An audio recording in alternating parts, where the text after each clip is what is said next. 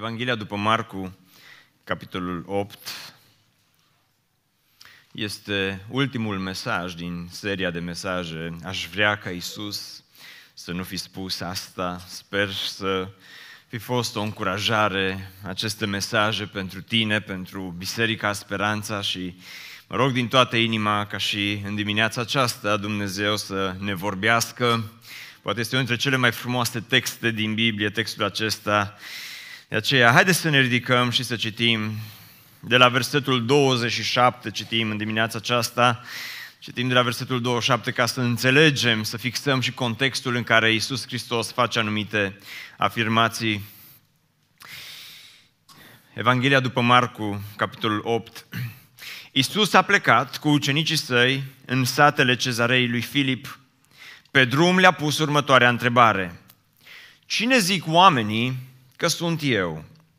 Ei i-au răspuns, Ioan Botezătorul, alții Ilie, alții unul dintre proroci. Vă rog să observați că ucenicii erau la curent cu toate bârfele de pe stradă și cu tot ce se scria pe Facebook. Dar voi, i-a întrebat el, cine ziceți că sunt eu? Tu ești Hristosul, i-a răspuns Petru. Ce răspuns corect și ce răspuns frumos, nu? Iisus le-a poruncit cu tărie să nu spună nimănui lucrul acesta despre el. Atunci, a început să învețe că fiul omului trebuie să pătimească mult, să fie tăgăduit de bătrâni, de preoții ce mai de seamă și de cărturari, să fie omorât și după trei zile să învieze. Le spunea aceste lucruri pe față. Petru însă l-a luat deoparte și a început să-l mustre. Dar Isus s-a întors și s-a uitat la ucenicii săi, a mustrat pe Petru și a zis, înapoi a mea, satanul.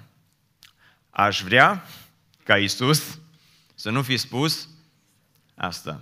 Ce ai vrea ca Isus să nu fi spus? Înapoi a mea, satanul. E destul de dur ceea ce spune Isus, nu? Nu vi se pare așa un pic dur? Biserică Speranța, sunteți împreună cu fratele Cristi Sonia în dimineața aceasta. Că nu aș vrea să mă trezesc singur aici pe scenă în fața voastră și să vorbesc de unul singur. Ai vrea ca Isus să nu fi spus asta, înapoi a mea satanul. Așa că e un pic dur. Așa că e un pic poate nepotrivit. Nu? A fost odată unul care o predica la o nuntă, acum asta vă spun că n-ați fost atenți și încerc să vă trezesc, că nu eram din predica asta, dar a fost unul care o predica toată la o nuntă și sfatul care l-a dat a fost să întotdeauna când vorbiți unul cu altul, zice să folosiți întotdeauna cuvinte din Biblie. Și cineva după nu a făcut observația asta, măi, satanul e un cuvânt din Biblie, nu? Dar uite că Iisus folosește uneori cuvinte care sunt dure, nu? Fiindcă zice, tu nu te gândești la lucrurile lui Dumnezeu, ci la lucrurile oamenilor. Apoi a chemat la el norodul împreună cu ucenicii săi și le-a zis, dacă voiește cineva să vină după mine, să se lepede de sine, însuși, să-și ia crucea și să mă urmeze. Căci oricine va vrea să-și scape viața, o va pierde. Dar oricine își va pierde viața din pricina mea și din pricina Evangheliei, o va mântui. Și ce folosește unui om să câștige? Toată lumea.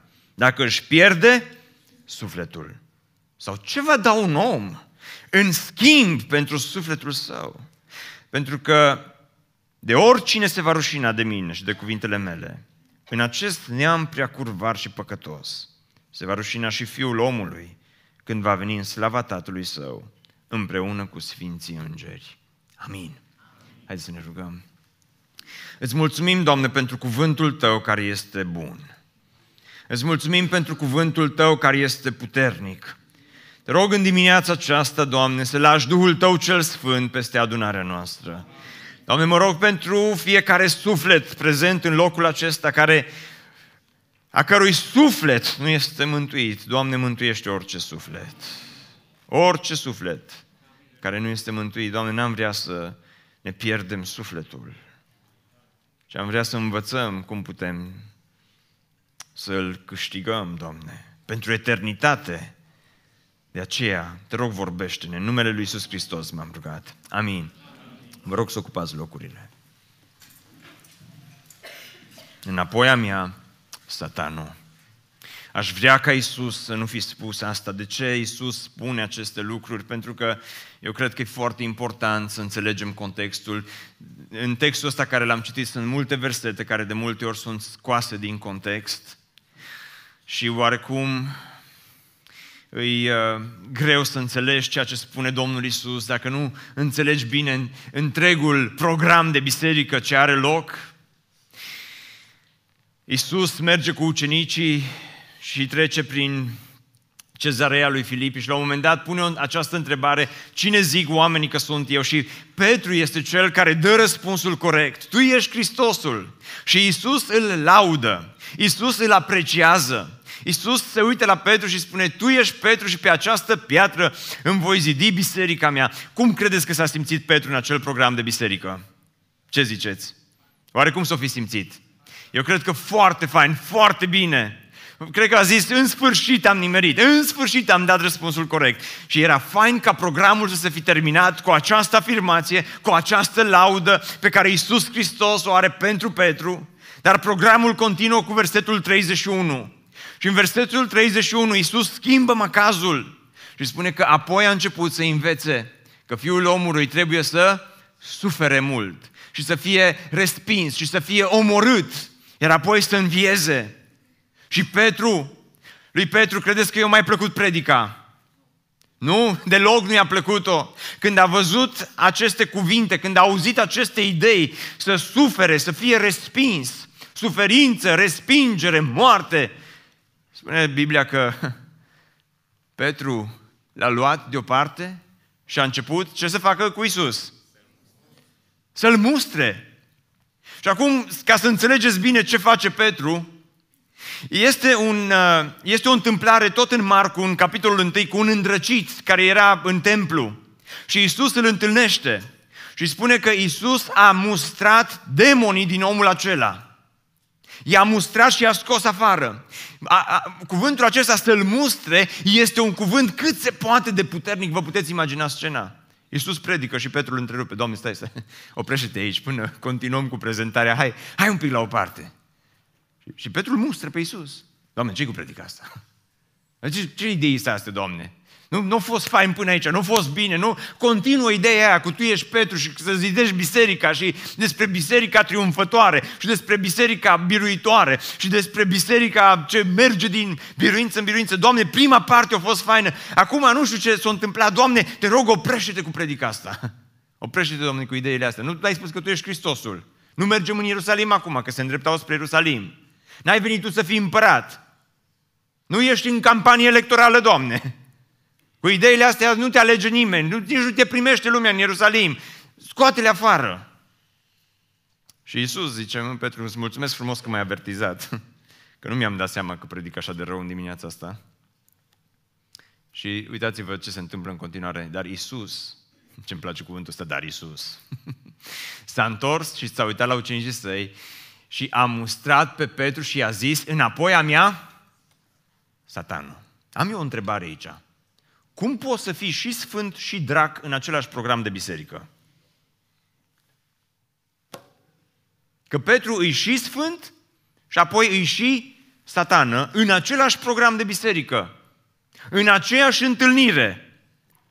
Dă și răspunsuri foarte corecte, dar dă și răspunsuri care seamănă cu răspunsul satanei. Iisus nu-i spune, Petru, tași din gură. Iisus spune, înapoi a mea, satanul. Petru, cu alte cuvinte, ai vorbit ca și satana.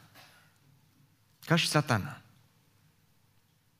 Cum poate să existe această dualitate? Și, desigur, asta numai la Petru o întâlnim la noi. Noi suntem numai sfinți în programele de biserică. Dar nu ți s-a întâmplat să regăsești în tine această luptă între, între a fi sfânt și a fi drac în același timp între a da răspunsul corect și răspunsul total greșit în același timp, între a vorbi foarte bine și foarte rău în același program, între a spune lucruri foarte bune și lucruri foarte rele în exact același context.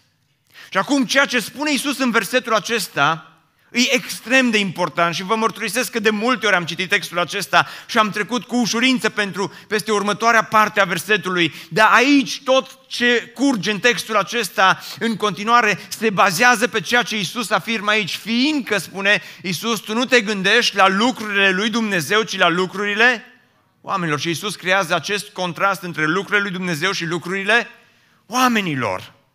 Sunt două sisteme de valori sunt, sunt uh, două sisteme total opuse, total diferite și Isus îi spune lui Petru, Petru, ca să înțelegi bine ce înseamnă să fiu Hristosul care a venit în lumea aceasta, trebuie să-ți explic ce înseamnă lucrurile lui Dumnezeu și ce înseamnă lucrurile oamenilor. Care sunt? Că asta e întrebarea care curge de aici, nu? Care sunt lucrurile lui Dumnezeu și care sunt lucrurile oamenilor. Și vă rog frumos, aici facem un pic de studiu biblic și după aia facem predică de evangelizare, bine?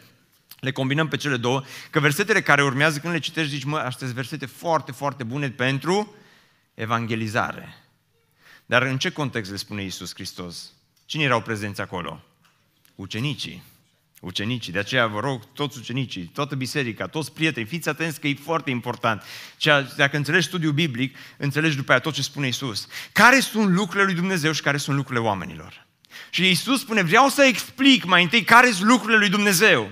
De aceea spune un verset și următorul verset e foarte cunoscut. Dacă vrea cineva să vină după mine, spune Isus, să se lepede de sine, să-și ia crucea și să mă urmeze. Deci care sunt lucrurile lui Dumnezeu?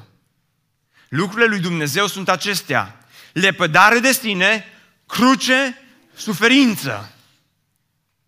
Valorile lui Dumnezeu sunt lepădare de sine. Te lepezi de tine însuți. Cruce. Cruce însemna moarte și suferință. Credeți că i-a plăcut lui Petru drumul acesta lui Isus? Predica aceasta lui Isus nu, pentru că Petru nu opera cu valorile lui Dumnezeu, ci el opera cu valorile oamenilor. Și care sunt valori, lucrurile oamenilor? Acceptare, confort, siguranță. Când a auzit Petru că tu ești Hristosul, când a dat răspunsul ăsta și a văzut că Isus confirmă, pa, el deja s-a văzut mare și tare pe acolo, prin guvernul lui Isus. El deja s-a văzut Uh, ca fiind cel mai, cel mai tare. Deja au văzut confortul, deja au văzut împărăția, deja au văzut un Hristos care vine să domnească, deja au văzut încoronare, deja au văzut aplauze, deja au văzut toate lucrurile acestea, acceptare, confort, siguranță. Lucrurile lui Dumnezeu și lucrurile oamenilor. Două sisteme de valori, total opuse. Dragilor, ascultați-mă cu atenție în dimineața aceasta. Pentru că ceea ce se întâmplă este că astăzi biserica seamănă foarte mult cu acest Petru din textul acesta. Biserica lui Hristos și-ar dori să opereze și să lucreze mai mult cu lucrurile oamenilor. Pentru că asta îți oferă lumea, acceptare, confort, Asta cu tot ce înseamnă posesiuni, lucruri, bani, siguranță.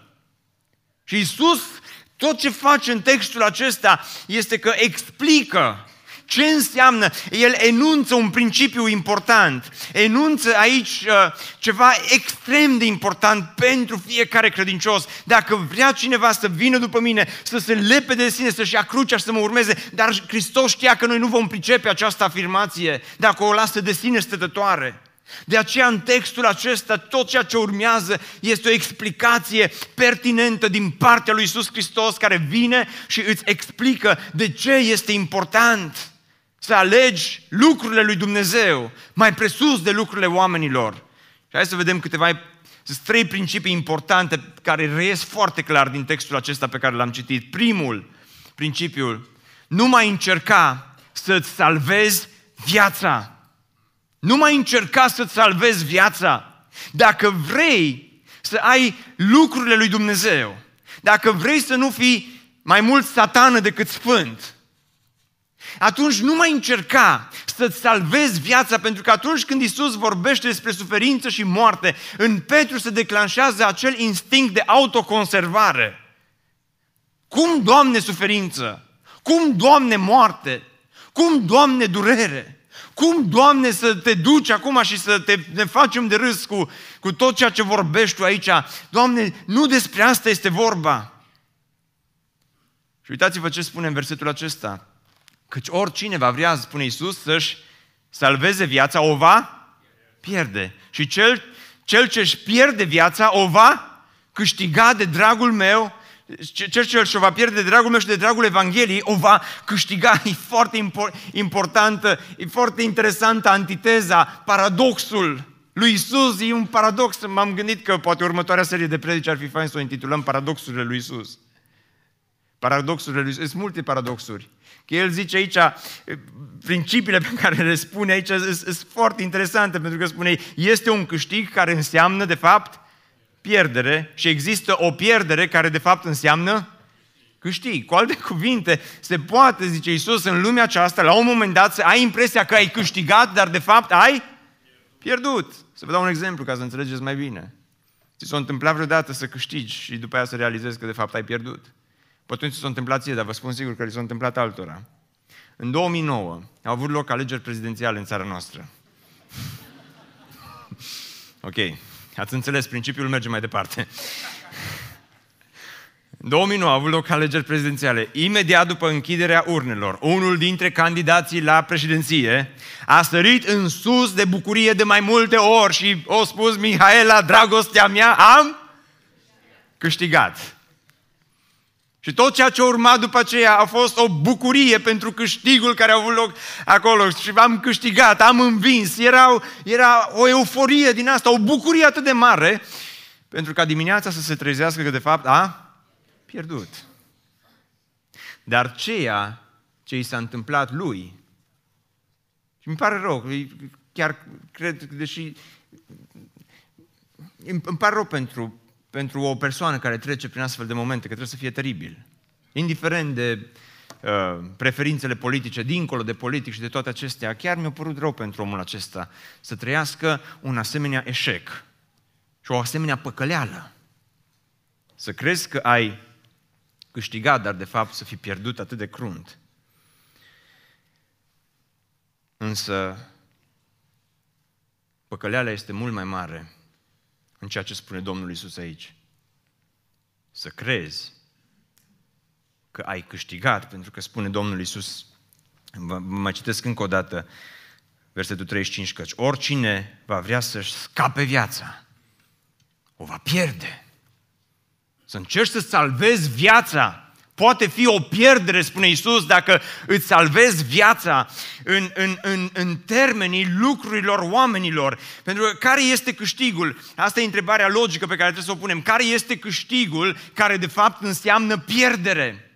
Și răspunsul este acesta. Acceptare, confort, siguranță, aroganță, exact ceea ce face Petru care merge cu aroganță la Isus și spune, Doamne, noi trebuie să fugim de suferință, trebuie să fugim de moarte, trebuie să fugim de cruce, trebuie să fugim de toate lucrurile rele din lumea aceasta. Doamne, trebuie să fugim înspre confort, să fugim înspre bani, să fugim înspre siguranță, să fugim înspre a avea, să fugim înspre a fi împliniți, să fugim înspre fericire, să fugim, Doamne, hai să fugim înspre, înspre faimă, înspre influență, înspre aplauze, aplauze, să fugim înspre toate astea, înspre bani mulți, să fugim, Doamne, spre case frumoase, să fugim înspre bărci frumoase, s-o fi gândit Petru, că era pescar.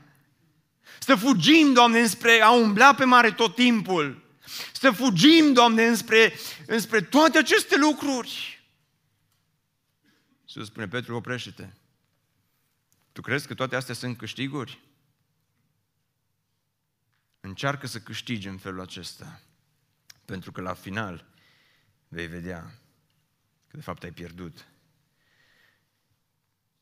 Care, întrebarea cealaltă, care este pierderea? Care de fapt înseamnă câștig? Răspunsul e simplu. Sunt lucrurile lui Dumnezeu. Lepădare de sine, cruce, suferință, în alte cuvinte, ucenicie. De aceea spune Iisus, dacă încerci să câștigi, s-ar putea să pierzi. Dar dacă încerci să pierzi, Dacă încerci să-ți pierzi viața de dragul meu, într-o zi vei vedea că de fapt ai câștigat. Este un paradox care relativizează păstrarea vieții cu orice preț și subliniază valoarea pierderii ei pentru a o salva pentru eternitate. Pentru Isus, dragilor, nu există fericire cu orice preț. Viața fizică nu înseamnă bunul ultim pentru Isus Hristos. Trupul este mereu subordonat sufletului. Pierderea vieții biologice nu este cea mai mare pierdere. Tocmai de aceea Ioan, în Ioan este un verset unde se reia această idee și spune Iisus, cine își iubește viața o va pierde și cine își urăște viața în lumea aceasta o va păstra pentru viață veșnică. Ce frumos, nu-i așa? Așa ce greu e mesajul acesta în anul 2019. Așa e ce greu ne vine, așa ce nu se potrivește, e așa de iac ceea ce spune Isus. Parcă Isus vorbește ca și satana, nu Petru.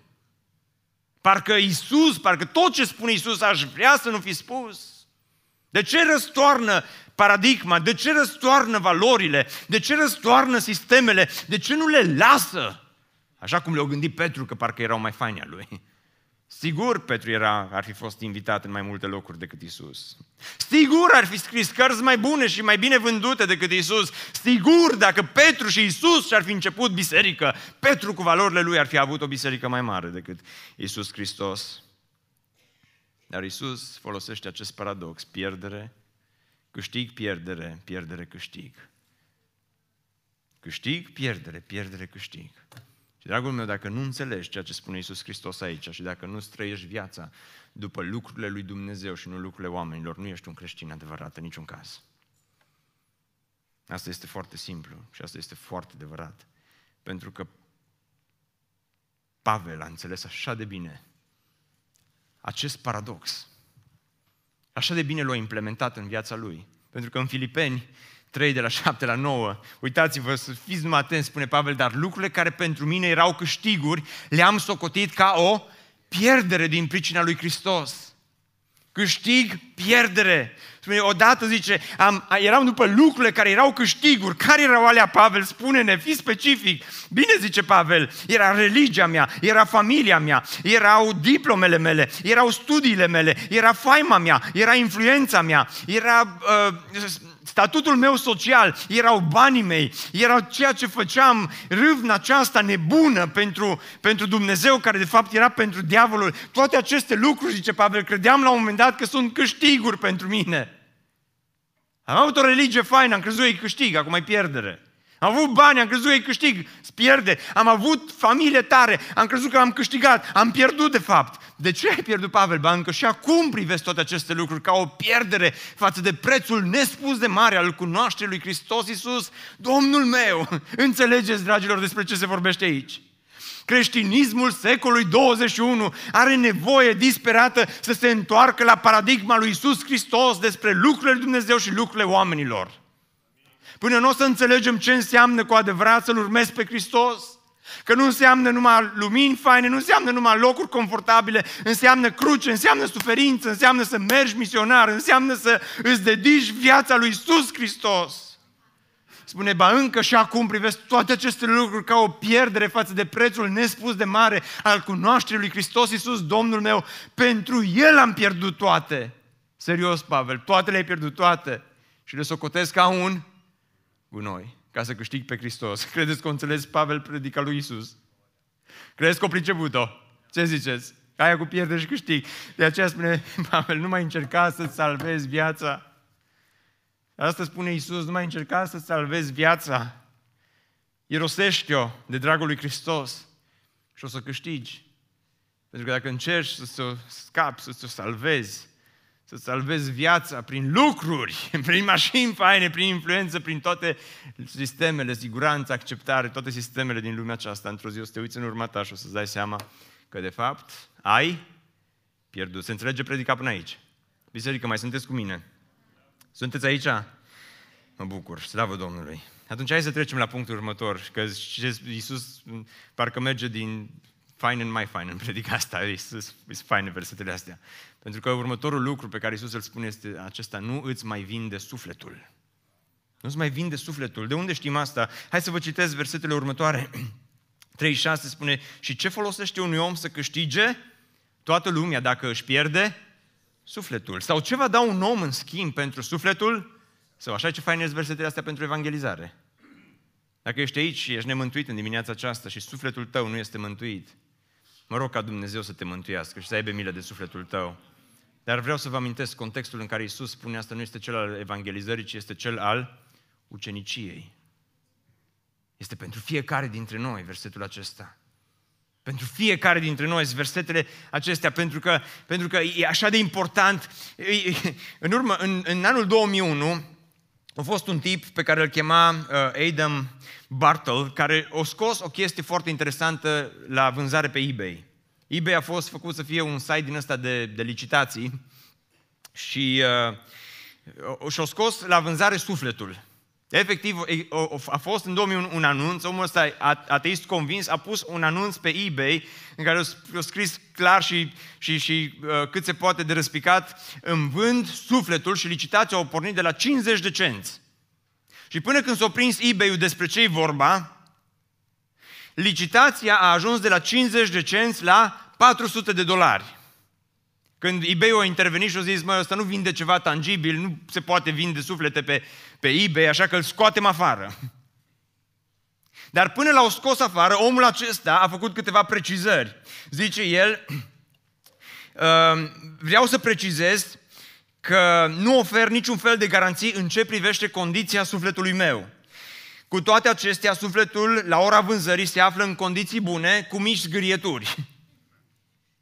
Că a fost nebun, că a fost în facultatea de plină, în asta, în facultăților mentale, e, e discutabil, dar omul și-a scos sufletul la vânzare pe eBay. Deci nu se poate să-ți vin sufletul. Este o prostie, este o nebunie. Nu uite că nu, pentru că Isus vorbește în textul acesta despre una dintre cele mai nasoale tranzacții pe care le poți face în această lume. Și care e tranzacția aia nasoală care poți să o faci în lumea aceasta? Să-ți vinzi sufletul. Pentru că uitați-vă, într-adevăr, zice Isus, la ce ar folosi unui om să câștige întreaga lume dacă și-ar pierde sufletul? Isus pune o întrebare retorică, dar care este răspunsul corect la această întrebare? Ce, zice Isus, întrebarea, o repet, ce ar folosi unui om să câștige toată lumea dacă își pierde sufletul? Care e răspunsul corect? Serios? Sunteți convinși de asta? Sunteți convinși că ăsta e răspunsul corect la nimic? Dacă, de, cu alte cuvinte, dacă câștigi întreaga lume și îți pierzi sufletul, nu-ți folosește la nimic? Hai să mergem un pic mai departe și să punem o altă întrebare. Ce înseamnă să câștigi întreaga lume? Ce înseamnă să câștigi întreaga lume?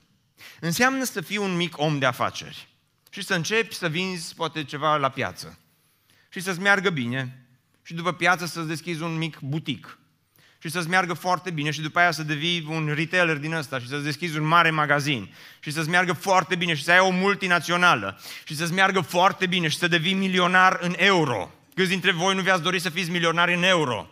Și să-ți meargă foarte bine și afacerile tale să prospere și să devii multimilionar. Și ai devenit multimilionar și începi să-ți cumperi lucruri începi să-ți cumperi case și vile și apartamente și mașini și Lamborghini și ai, ți-ai cumpărat, ești multimilionar, poți să-ți cumperi și un avion privat. La câți dintre voi nu vi-ar place să câștigați întreaga lume în felul acesta? Dar n-ai devenit doar multimilionar, că totul merge strună. Te lasă și guvernul în pace, te lasă și ANAF-ul în pace, te lasă și DNA-ul în pace și te duci un pas mai departe și nu devii doar multimilionar, ci ai devenit miliardar în euro și te-ai băgat la tranzacții astea foarte mari. Și tu ești cel care acum deține majoritatea la acțiunile de la Apple. Și după aia ăsta merge foarte bine și multe iPhone-uri sunt ale tale. Și multe iPad-uri sunt ale tale. Și apoi ai câștigat nu doar Apple-ul, dar ai câștigat și Google-ul. Tot l-ai cumpărat și al tău tot. Și dintr-o dată ai bani foarte mulți. Și nu-ți mai cumperi mărunțișuri ca și Lamborghini și din astea, ci începi să-ți cumperi chestii mai interesante, cum ar fi un oraș și tot orașul să fie al tău. Și apoi afacerile îți merg așa de bine, zice Iisus, că încep să câștigi încetul cu încetul întreaga lume și ai cumpărat Dubaiul, tot este al tău. Cum ar fi? Că asta, să câștigi întreaga lume înseamnă să ai Dubaiul, Maldive, să ai restaurante, să ai hoteluri, să ai tot ce-ți dorești în lumea aceasta. Toată lumea aceasta să fie a ta. Asta înseamnă să câștigi întreaga lume, să-ți cumperi insule, să-ți cumperi tot ceea ce-ți dorește inima, să câștigi întreaga lume și apoi dintr-o dată mori. Și ajuns înaintea lui Dumnezeu. Și dintr-o dată realizezi că acest câștig ai câștigat toată lumea, tot a fost a ta. Ai cumpărat țări, continente, tot a fost al tău. Dintr-o dată, acest câștig nu reprezintă nimic altceva decât o sinucidere eternă. O sinucidere eternă. Și te întâlnești cu Isus și îi spui, Doamne, vreau să-ți dau totul, dar te rog să-mi scoți sufletul din iad. Ce credeți că ar răspunde Isus? Hmm? Prea târziu? Nu se poate? Eu cred că răspunsul lui Isus ar fi în felul următor. Tu încerci să-ți cumperi sufletul și să ți-l scoți din iad cu posesiunile care de fapt ți-au distrus sufletul. Încerci să scoți acum sufletul din iad cu posesiunile care de fapt ți-au distrus sufletul și răspunsul lui va fi foarte clar, înapoi a mea, satanul. Pentru că ascultă-mă bine, sunt cele două sisteme de valori în lumea aceasta, lucrurile lui Dumnezeu și lucrurile oamenilor. Lumea îți va spune că lucrurile oamenilor îți vor împlini sufletul, dar niciodată lucrurile oamenilor nu pot să-ți împlinească sufletul. Și lucrurile oamenilor doar îți vor distruge sufletul. Pentru că există în Luca 12 o întâmplare foarte interesantă, doar vă citesc repede câteva versete. Un om care nu a câștigat întreaga lume, pentru că, dragilor, nici măcar nu e posibil să câștigi întreaga lume. Câștigi câte o rablă, o mașină faină care apoi se răblăgește, câștigi câte o casă care apoi se învechește și pentru asta încerci să-ți vinzi sufletul atât de, atât de ieftin, pentru că un om o câștigat nu întreaga lume, o câștigat ceva hambare, ceva, o, eu mers mai bine așa un, un pic și omul acesta a spus, voi zice sufletului meu, suflete, ai multe bunătăți strânse pentru mulți ani, odihnește-te, mâncă, bea și veselește-te. Astea sunt lucrurile oamenilor. Lucrurile oamenilor nici măcar nu era întreaga, întreaga lume. Dar și-a pus încrederea în lucrurile oamenilor. Dar Dumnezeu i-a zis, dar Dumnezeu, dar Isus, dar Dumnezeu i-a zis, nebunule, chiar în noaptea aceasta ți se va cere înapoi ce? Sufletul și lucrurile pe care le-ai pregătit tu, ale cui vor fi. Care e răspunsul corect ale la întrebarea aceasta. Ale cui vor fi? Ale altcuiva. Ale altcuiva. Dar ți-ai vândut sufletul pentru atât de puțin, pentru 50 de cenți, pentru 400 de dolari. Sau ce va da un om în schimb pentru sufletul său, spune Iisus Hristos. Am această întrebare. La ce preț îți vin sufletul? La ce preț îți vin sufletul? Oh, Cristi, suntem mântuiți, nu ne vindem sufletul. Am văzut și am trăit din propria experiență, vă spun că și eu și mulți pocăiți în lumea aceasta suntem ca și Petru. Că asta îi predica pentru Petru, pentru ucenicul Domnului Isus, care era gata-gata să-și vândă sufletul pentru lucrurile oamenilor. Am văzut pocăiți care își vând sufletul pentru oczco duminica dimineața. Vreți să fim aici uh, protocolar sau vreau, vreți să, fim, să fiu direct în dimineața asta? Direct. Am văzut oameni, voi a zis, am văzut oameni care își vând sufletul pentru un pic mai mult. Am văzut oameni care își vând sufletul pentru o bucată de fier, oameni care își vând sufletul pentru un pic de faimă. Am văzut fete care își vând sufletul pe Instagram și pe Facebook pentru un pic de like-uri. Am văzut oameni în lumea aceasta care își vând sufletul atât de ușor. Nu pe eBay, dar pe Instagram. Nu pe eBay, dar pe Facebook. Pentru la ce preț îți vin sufletul?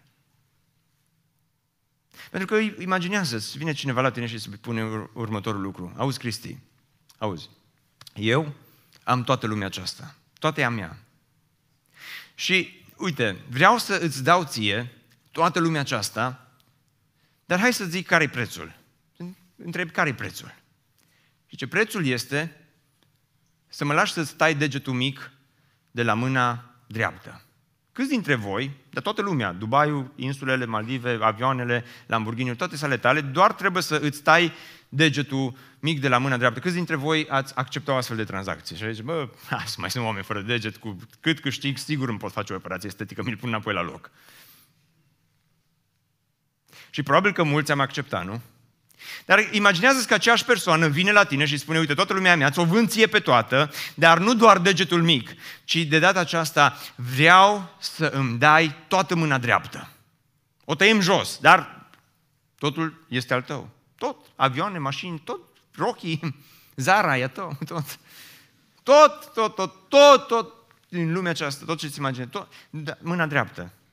Câți dintre voi, nu ridicați mâna, că o să mă descurajez, că am văzut deja câteva mâini ridicate, imaginare, dar câți dintre voi a zice, de, hmm, totuși, da, fără o mână se mai poate trăi, dar măcar nu mai lucrez, dar ci în veci de veci stau liniștit, stau locului.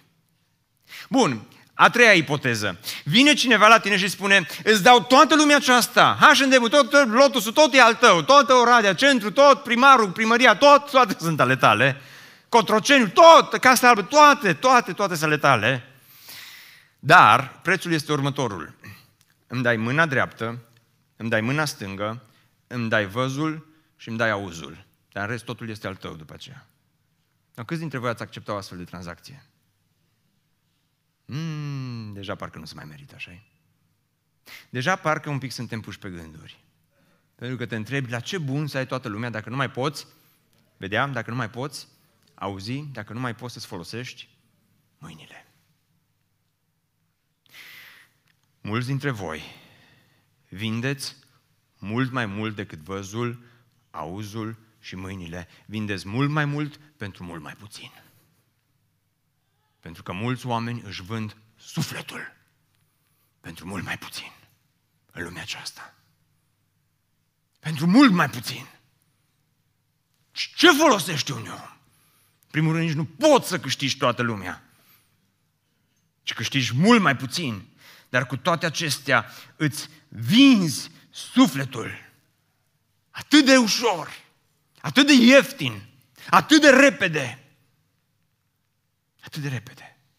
De aceea, Iisus este clar când spune, nu-ți mai vinde sufletul. Și ultimul lucru pe care Iisus îl spune despre valorile, despre lucrurile oamenilor și lucrurile lui Dumnezeu este acesta. Nu te mai rușina de Hristos. Nu te mai rușina de Hristos, pentru că uitați-vă ultimul verset din textul acesta, spune în felul următor. Dar Iisus s-a întors și s-a uitat la ucenicii săi, a mustrat pe Petru și a zis, înapoi a mea, satano, fiindcă tu nu te gândești la lucrurile lui Dumnezeu, ci la lucrurile oamenilor. Și apoi următorul verset spune în felul următor. Ultimul verset din textul acesta, din Marcu, de la capitolul 8, este atât de clar, este atât de pertinent, pentru că de oricine se va rușina de mine și de cuvintele mele, în acest neam prea curvar și păcătos, se va rușina și Fiul omului când va veni în slava Tatălui Său, împreună cu Sfinții Îngeri. Ce înseamnă să te rușinezi de cineva? Înseamnă să nu te asociezi cu acea persoană, să nu te asociezi cu vorbele pe care le spune acea persoană.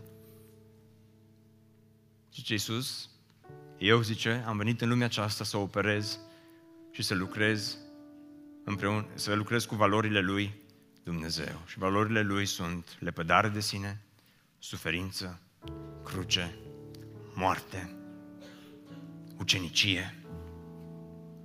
Astea sunt valorile lui Dumnezeu. Petru, ai o alegere de făcut astăzi. În programul ăsta de biserică ești și sfânt și drac în același timp. Dar alege astăzi cui vrei să slujești, Petru. Alege astăzi pe cine vrei să urmezi, pentru că dacă, dacă tu vrei un alt Hristos, dacă Dumnezeul tău este unul imaginar, Petru, eu nu să-l am. Dacă Hristosul tău, Petru, este unul imaginar, eu nu sunt acel Hristos, ori te duci cu aceste valori. Pentru că Petru, în neamul acesta în care trăim, spune Iisus, oricine se va rușina de mine și de cuvintele mele în acest neam, în această generație prea curvară și păcătoasă. Vă sună cunoscut aceste cuvinte? dacă alegi în această generație prea curvară și păcătoasă să te rușinezi de Isus Hristos, la final rezultatul va fi că sufletul tău va fi pierdut pentru totdeauna. Și nu o să poți să scoți sufletul din iad cu absolut nimic. Ori îl urmezi pe Iisus Hristos cu toată inima, ori nu îl urmezi deloc. Ori renunți. Asta înseamnă renunțare. Accepta, să-L accepti pe El, să te duci după El. Ori n-am rezolvat nimic, spune Iisus Hristos. Și mă întreb dacă Petru și-a înțeles lecția. Evanghelia după Marcu sunt de fapt predicile lui Petru care le-a înregistrat Marcu și după aia el le-a transcris. De fapt, ceea ce spune, ceea ce am citit astăzi, e predica lui Petru, despre Petru. și te întreb, oare ai înțeles Petru care sunt lucrurile lui Dumnezeu și care sunt lucrurile oamenilor? Și mai târziu Petru a scris o scrisoare. De fapt, a scris două. Dar dați-mi voi să vă citesc din prima scrisoare câteva versete.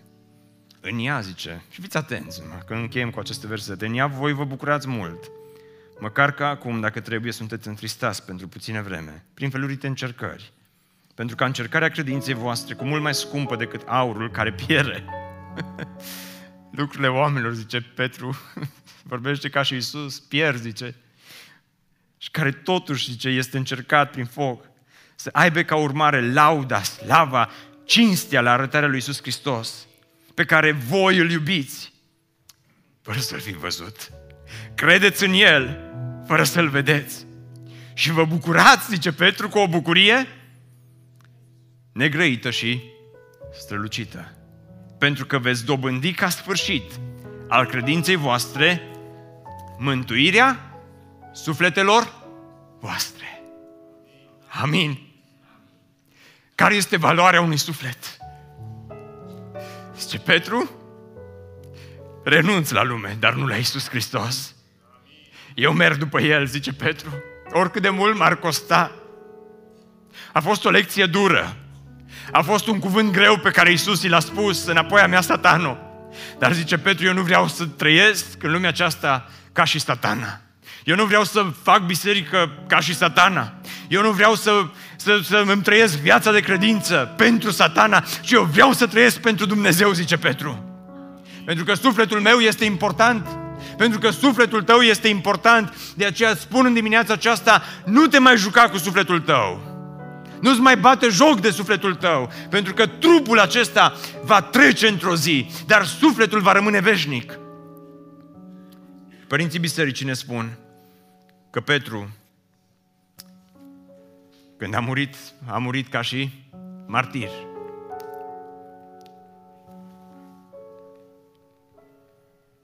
A murit crucificat. Și mă întreb dacă în acele momente oare Petru a auzit cuvintele Domnului care i-au spus dacă voiește cineva să vină după mine, să se lepe de sine, să-și ia crucea și să mă urmeze. Și Petru și-a luat crucea. Dar spune, nu știu dacă puteți să-mi puneți poza aia pe ecran, dar spun, spun istoricii că atunci când Petru a fost răstignit, a avut o singură dorință. Și vă rog să nu mă răstigniți într-un mod obișnuit, ci cu capul în jos. Pentru că nu sunt vrednic, zice.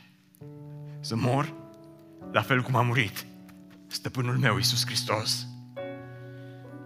Căci El, zice, a fost răstignit astfel pentru a privi spre pământ, unde avea să coboare în iad pentru a elibera sufletele închise acolo. Și răstigniți-mă cu capul în jos, ca să privesc către ceruri, acolo unde mă voi duce. Nu știu dacă astea au fost cuvintele lui Petru. Dar tradiția și istoricii ne spun că a murit răstignit cu capul în jos. Totul a avut sens în acele momente. Dintr-o dată Petru a înțeles care sunt lucrurile lui Dumnezeu și care sunt lucrurile oamenilor. Dintr-o dată Petru a înțeles la ce este chemat el. Dintr-o dată Petru a înțeles că dincolo de trup, dincolo de lucruri, dincolo de posesiuni, dincolo de siguranță, dincolo de tot ceea ce poate să-ți ofere lumea aceasta, important este sufletul, care într-o zi va rămâne veșnic. Ori în cer, ori în iad. Tu unde te vei duce? Cu ce să scot sufletul din iad? Cu nimic. Haideți așa cum stăm să ne rugăm. Și înainte să mă rog, dacă în dimineața aceasta ești prezent la Biserica Speranța și viața ta, în viața ta tu lucrezi cu, doar cu lucrurile oamenilor, cauți doar confortul, siguranța, că nu sunt neapărat lucruri rele, dar, dar nu pentru asta trăim. Cauți doar posesiuni, dacă tu cauți în dimineața aceasta doar, doar lucrurile pe care lumea aceasta poate să ți le ofere, dragul meu, îți vin sufletul prea repede pentru prea puțin. Vinzi prea mult pentru prea puțin. Și ce se va întâmpla cu tine când vei pleca din lumea aceasta? Ești aici și nu ești mântuit. Ești prezent în dimineața aceasta aici la Biserica Speranța și ești departe de Hristos și tu știi lucrul acesta. Viața ta, faptele tale, vorbele tale, totul arată că între tine și Dumnezeu nu există o mare legătură. Poate niciodată n-ai fost mântuit. Niciodată nu l-ai urmat pe Hristos în apa botezului. Vreau să te chem în dimineața aceasta să fii mântuit Vreau să te chem să nu-ți mai salvezi viața, nu mai încerca să-ți salvezi viața, dar spune-i Domnului să-ți salveze sufletul astăzi. Spune-i Domnului să-ți mântuiască sufletul. Spune-i Domnului să, să, să mântuiască ceea ce, ceea ce va rămâne veșnic.